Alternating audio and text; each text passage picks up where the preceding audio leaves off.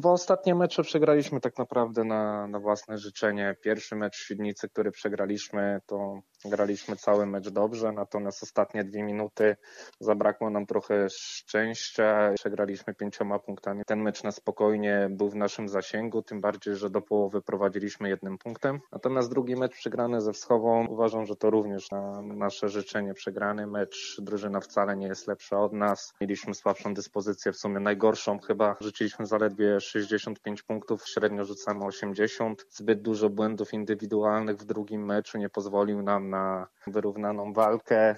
Teraz jedziemy do Karpacza i na pewno nawiążemy walkę o zwycięstwo. Wygrywać wiecznie się nie da. Takie porażki nas uczą. Nic się nie stało, gramy dalej i na pewno będziemy walczyli tutaj, żeby zakończyć pierwszą rundę na jak najwyższym miejscu, żeby przed drugą rundą rewanżową być w bardzo dobrej pozycji. Teraz te pierwsze pięć meczy to oprócz jednego to wszystkie cztery mieliśmy najcięższe drużyny. Teoretycznie kolejne trzy mecze powinniśmy mieć ze słabszymi drużynami i uważam, że tu jakaś wpadka to będzie dużą niespodzianką.